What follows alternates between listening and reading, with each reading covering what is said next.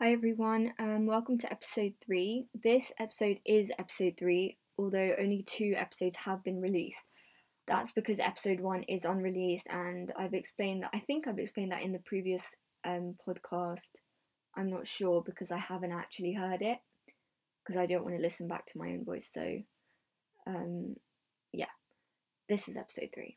So today I want to talk about Yemen again. I've talked about it a few times before and uh, the reason I'm bringing this up is, you know, the recent spike in awareness on social media, everywhere, even on the news. I think after this um, Sky News headline that has said very clearly that the COVID pandemic is going to wipe Yemen off the face of the earth, which is very true. Now, this recent hype and awareness, I have uh, quite mixed feelings about this. I'm happy that they're getting awareness, obviously, because that's what I've wanted for such a long, long time.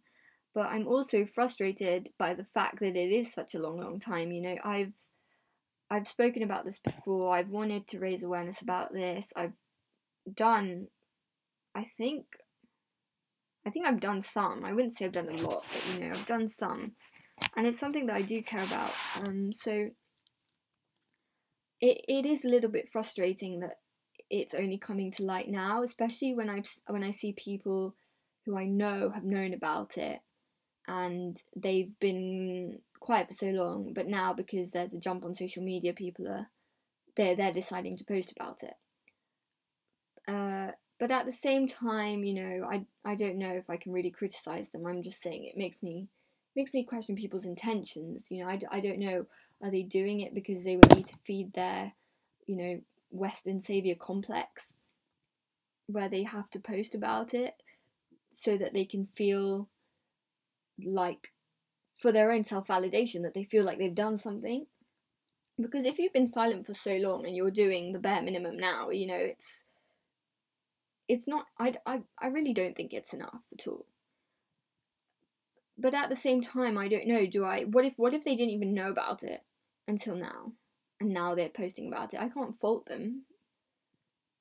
Um, and even if they did know about it and they were quiet and they didn't say anything and now they are saying something, I still shouldn't criticize them because at least they're saying something.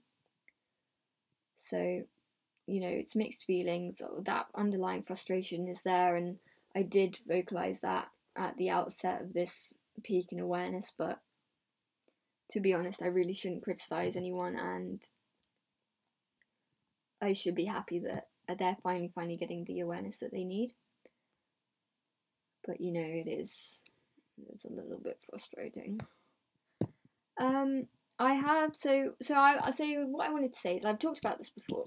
In year ten, I did. We all had to in year ten in my school. We all had to do a little talk that was like five minutes long about anything we wanted.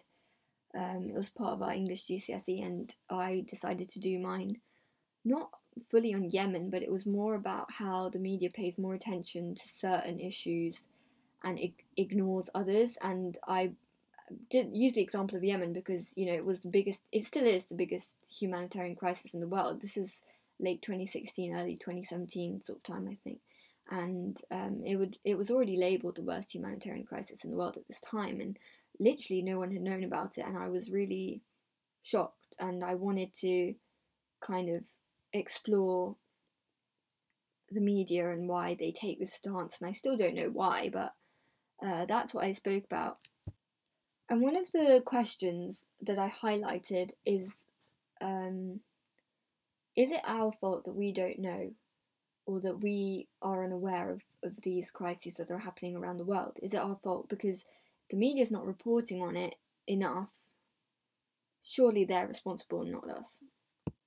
And in response to that, I would say yes, the media is responsible, they are to blame. But we can't put all the blame on them because we are also partially responsible. Um, although the information isn't like prevalent, you know, it's not on the news all day, every day. You would barely see it on right wing outlets like ITV or Sky. But um, you know, it is there. It, I know Channel 4 did an edit on it. I know the BBC have done a few reports. Um, they've done a podcast. I know The Economist has done a podcast. I know The Guardian's done a few articles dated 2016, 2017, 2018. So, you know, although it's not everywhere, sorry, just got a hiccup, um, it was there. And we have to recognize that too. And so, because of this, this opinion or this viewpoint that I have on this issue, um, I I took to Instagram the other day and I said, you know, the media is responsible, but we're also to blame. You need to diversify your news sources. If you're only reading the Daily Mail and the Sun on Snapchat, you know that's a problem. Start reading the Guardian. Start looking at Al Jazeera, and um, start looking reading things that you haven't seen before. And I also commented this on a, a post that's gone a bit viral now, even though it's a bit inaccurate it's been posted by a very verified um, kind of activist source, and I was a bit surprised since the information was a little bit inaccurate. Um, but I commented on there at the beginning when it was first posted. You know, it literally only had like a few hundred likes at the time. Um, I said, you know, you need to look at Al Jazeera and blah blah blah. And a lot of people came back to me and they were like, you know, Al Jazeera is, is worse than CNN, Al Jazeera is worse than Fox News, Al Jazeera is Qatari funded BS, you can't trust Al Jazeera. It they have a really like skewed stance and stuff like that. And I said, yeah, okay, all all news outlets have a bias. No news outlet news outlet is impartial or has no agenda. Every news outlet does. Even if they say they're impartial, like the BBC, the BBC has a right wing bias. So, or certain reporters within the BBC do, anyway. So I wasn't, so in response to them, I said, you know, yeah, they might have a bias, but what I'm saying is that they report on the conflict, whereas other news outlets don't report at all. So they are shedding light on it, no matter what their stance. And I said the, it's not the political intricacies that matter, it's the fact that they're talking about Yemen. And a lot of people said, you know, everyone knows there's something going on within Yemen. This is not the way to educate people. And I literally said, there are people that don't know that Yemen is a country. There are people that only know about Yemen because Chandler went there in Friends. Like, you you can't assume that everyone is an, is as informed as you because they're not. And that's the first mistake because once you do, that's where it all gets lost. But anyway, I so that was my response to that. But at the same time, I did want to know because I do. I'm a big fan of Al Jazeera, and um, in my opinion, I have found them to be quite impartial from what I've seen. Or maybe they're not, and I'm just being brainwashed. But who knows? Um, so I was I was a bit um, concerned or interested or curious, let's say, to find out all this tea about Al Jazeera. So I got into contact with um, a guy from, uh, he lives in Saudi Arabia in Riyadh, but he is Yemeni. And he had some opinions on the media that I didn't, uh, in about the Western media that I didn't agree with. Um, but that's because he doesn't live in the West, so his opinion would obviously be different to mine, and we don't have the same viewpoint on the Western media, but that's not relevant to what I was saying. But anyway, he told me that Al Jazeera is Qatari funded. So, and Qatar and Saudi Arabia are like not friends. They used to be, but like a couple of years ago, or even just, I don't know if it was a year or two years ago, they fell out um, due to diplomatic clashes or there was economic reasons. It was nothing to do with Yemen anyway. And since then, um, Al Jazeera has changed their stance on the Yemeni com- on the Yemen civil war conflict, and um, I was like, oh, okay, cool. But I still think Al Jazeera is better than what we have here in the West because the West doesn't report at all, and Al Jazeera gives information on a lot of things that are going on around the whole world. But nevertheless, I was still interested. Um, I wanted to know about what his viewpoint was on the conflict because I have been I'm not a fan of Saudi Arabia. Um, no, neither is he. He lives there. He's Yemeni, but he lives there. Um, and neither is he. But he said, you know, it's not a good idea to get your information on the Yemen conflict from um, Western media or Al Jazeera. Uh, he says he only relies on uh, Yemeni journalists who um, put their information on Twitter because they're living through the war, they're living in the war, and they're living through the conflict. So he said, you know, that's where I get my information from. I do look at um, Saudi sources and Al Jazeera and the Western media too, but he says primarily he goes for the independent Yemeni journalists because he wants it to be as impartial as possible and as accurate as possible. Which is probably a good idea because I do not trust corporations at all. So anyway, I'm I'm sure a lot of you are wondering that um wondering why I'm saying all this stuff about Al Jazeera, which doesn't really concern you at all. When I said I'm going to talk about Yemen, and I haven't really talked about Yemen at all, I'm just talking about Al Jazeera. So now I'm going to briefly, well, as brief as possible, explain the conflict in Yemen impartially, briefly, using information that I had before I spoke to this guy and information I had after speaking to this guy and mixing it all together but making it fair and not biased and so you guys can draw your own conclusions. Does that sound good? Oh wait, you you can't reply. Okay, hold. Okay, okay, I'm gonna try and do this really simply. So, um, in the years 2010, 2011, 2012, there was a series of uprisings in the Middle East and North Africa called the Arab Spring. You know, it's just embarrassing. I'm out of breath because I just came up the stairs. Anyway, um, so these were uprisings against uh, not really kind of dictators and you know one party states or like leaders of these countries. I'm not going to go into detail. So the leader of Yemen at the time was a man named Ali Saleh, and uh, the Arab Spring caught on and he didn't want the violence to um, increase the same way that it had done in, you know, Egypt and Libya and Syria. Basically, he didn't want to get killed. So he stepped down and um, put in this transitional government, which included, uh, you know, the free Yemen rebel people and um, members of his own government, and they were like negotiating a coalition before it was a peaceful transition. And this was all funded by Saudi Arabia because Yemen didn't have that much money to do this.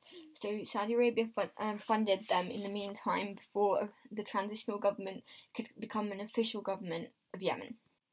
Meanwhile, there's this political group um, or faction called the Houthis. Now, you probably heard of them.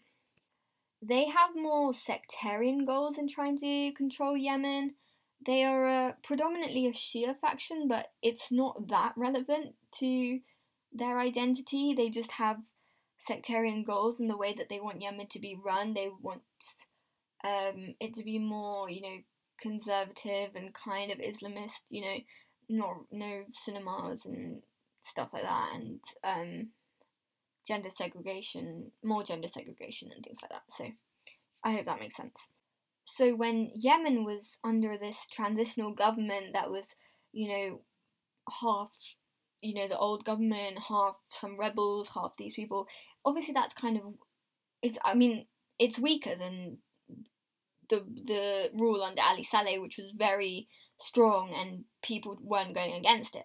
So the Houthis, they noticed this vulnerability and they said this is the prime time for them to undermine this government and take over. And that's what they were planning to do. And Ali Saleh, the ruler who had just been kicked out or stepped down from government, he was really power hungry and he wanted his job back. And he saw that the Houthis, uh, you know, they're plotting to like kind of take over this transitional government and take control of the country. So he said, you know, if I help them, we can really do this because he would have their support and he still has his um, some of his people in the transitional government that will support him, like his loyalists. So together, Ali Saleh and the Houthis pulled a coup against the transitional government in Yemen. And this is the outbreak of the Yemen civil war that you've heard of. The coup against the government in 2014, that's what I'm talking about. It was only possible for the Houthis to do this with Ali Saleh's help because he had his loyalists in the Ministry of Defense who got him the arms, who got him all the, you know, information and spying and all of that, and that's how they did it. And this forced the president of Yemen, who was in that government, to flee to Saudi Arabia. His name is Hadi, something Hadi, Abdul Hadi. Now, this civil war got worse and worse and worse, and um, then Ali Saleh was like, oh no, this is bad. I'm going to go back to the other side and try and um, stop the Houthis from creating all this conflict and doing all this. Oh, I shouldn't say creating conflict because that makes it sound like I'm taking a bias. But like stop the Houthis so that the conflict dies down, basically. So he switched sides to the Yemeni government side, which is the one supported by Saudi Arabia. The Houthis then assassinated him, so now Ali Saleh is out of the picture completely. Then in March 2015, the Yemeni government um, that was in power, who had been overthrown by the Houthis, asked Saudi Arabia, Can you help us defeat them? We need to get them out and we need control of our country back. So Saudi Arabia complied and um, intervened in Yemen. And this um, was backed by UN resolution number, hold on, let me check, 2216 and it wasn't just Saudi Arabia. It was Saudi Arabia. Um, it was a team, a coalition, including Saudi Arabia, Jordan, Kuwait, Bahrain, um, the UAE, Sudan, and Morocco, and Qatar. This was before Qatar and Saudi Arabia in a fight, and once they be, once the fight started, they left in 2017, I think. And Morocco also pulled out because it was giving them a bad name with the West, and they get a lot of tourism from there, so they pulled out too. Meanwhile, Iran, Saudi Arabia's worst enemy, um, backed the Houthis because Iran is a Shia majority country and the Houthis are also a Shia like Shia faction. Like being Shia isn't their main thing, but um, it's just important to know that they're kind of they like Shia is one of their personalities because that's why Iran has backed them because Iran hates Saudi Arabia, Saudi Arabia hates Iran, and um, Saudi Arabia is supporting the Yemeni government, so Iran wants to support the Houthis. And so, while this war is about the Yemeni government trying to get their control back from the Houthis, it's also about Saudi Arabia trying to keep the Yemeni government an ally and not let the Houthis take over, who are in cahoots with Iran, because then um, Iran will have an ally that is borders with Saudi Arabia, and that would be like a threat to them, and it could create loads of instability and like more wars, obviously, because they're sworn enemies. So, why you might have heard the term Yemen is at war with Saudi Arabia, or Saudi Arabia is the one oppressing Yemen, it is way more complicated than that.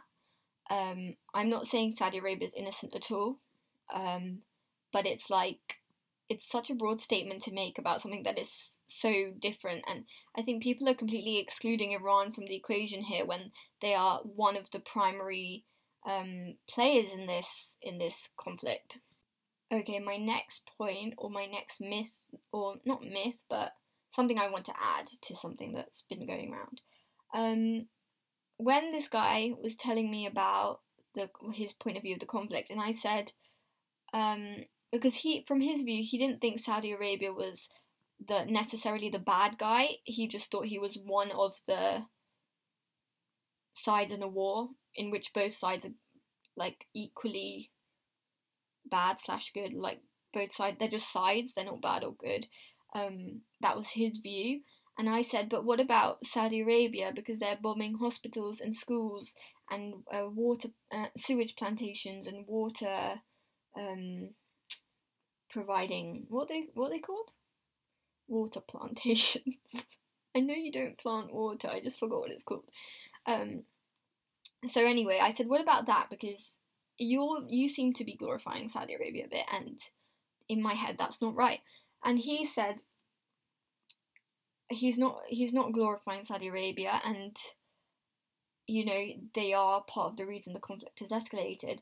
But um, the story that's being ignored in Western lib left media here by The Guardian and Al Jazeera and all these places is that the Houthi faction backed by Iran are hijacking the schools and the hospitals, um, killing everyone in there, turning them into military bases, and then attacking um, the authorities, the Yemeni authorities from the government and Saudi Arabia, etc.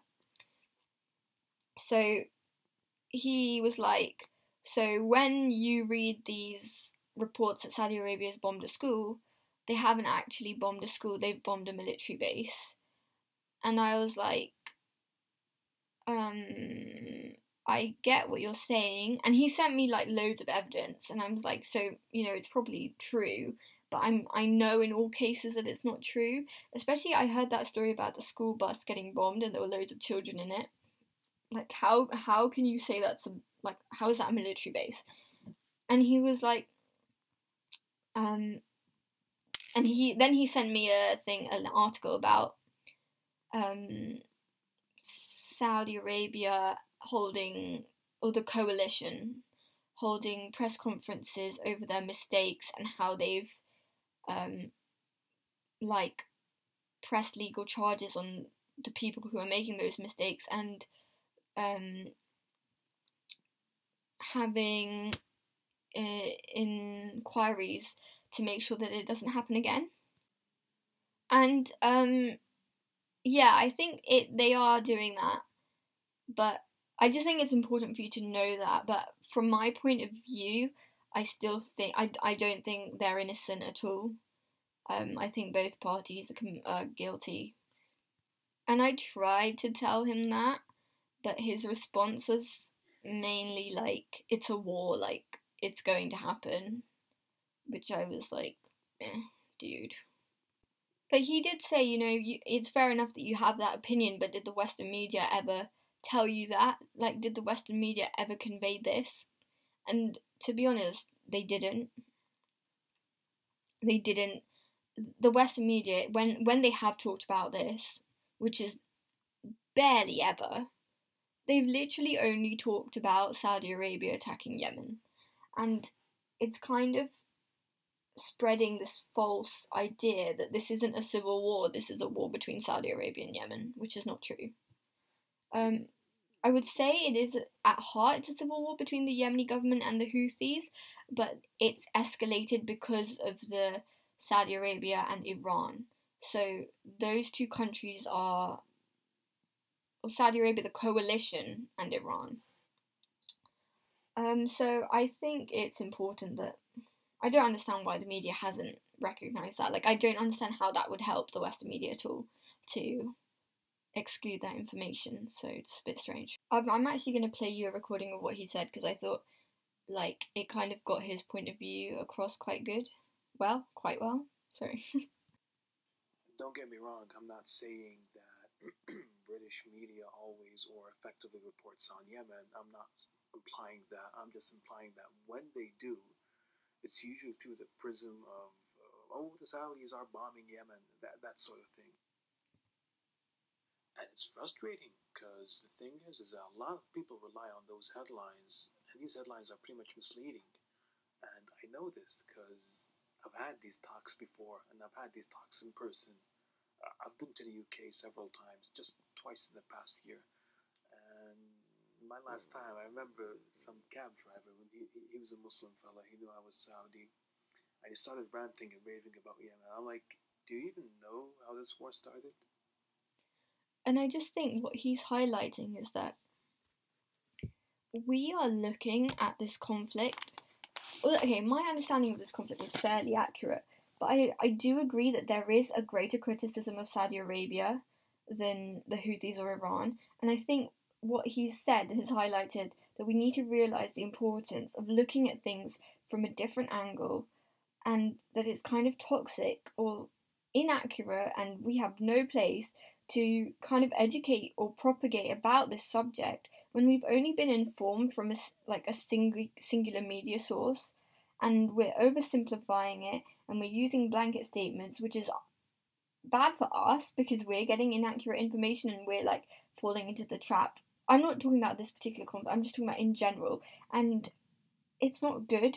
And it's for like, you know, it I I I hate Saudi Arabia, but it's it is irresponsible to blame them for everything, especially when we're living here and we're only looking through a Western lib left lens because that's the media that we've been exposed to.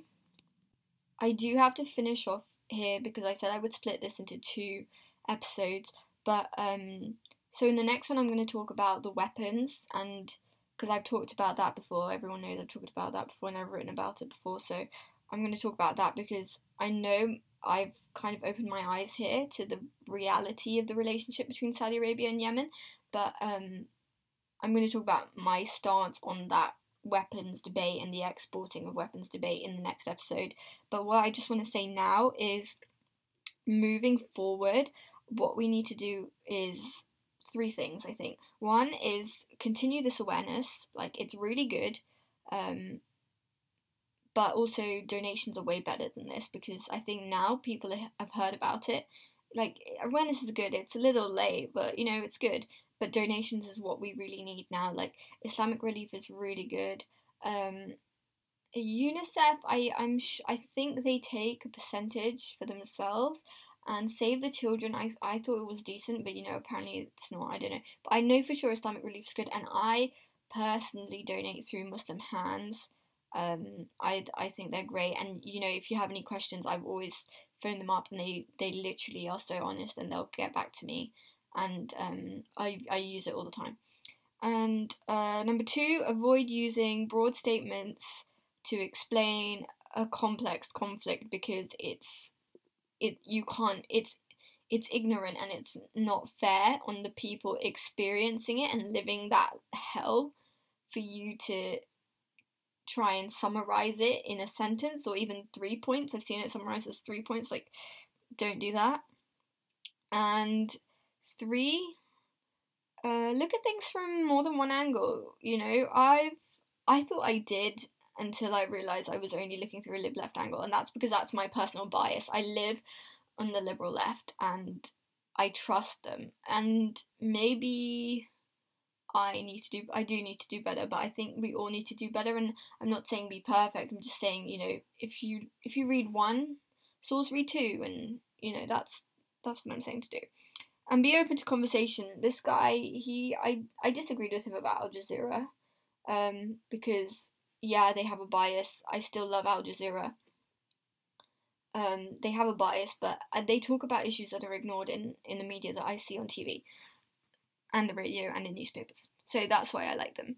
Um, so be open to conversation because I learned a lot from him, even though we didn't exactly agree on everything. But you know, um, be open to conversation.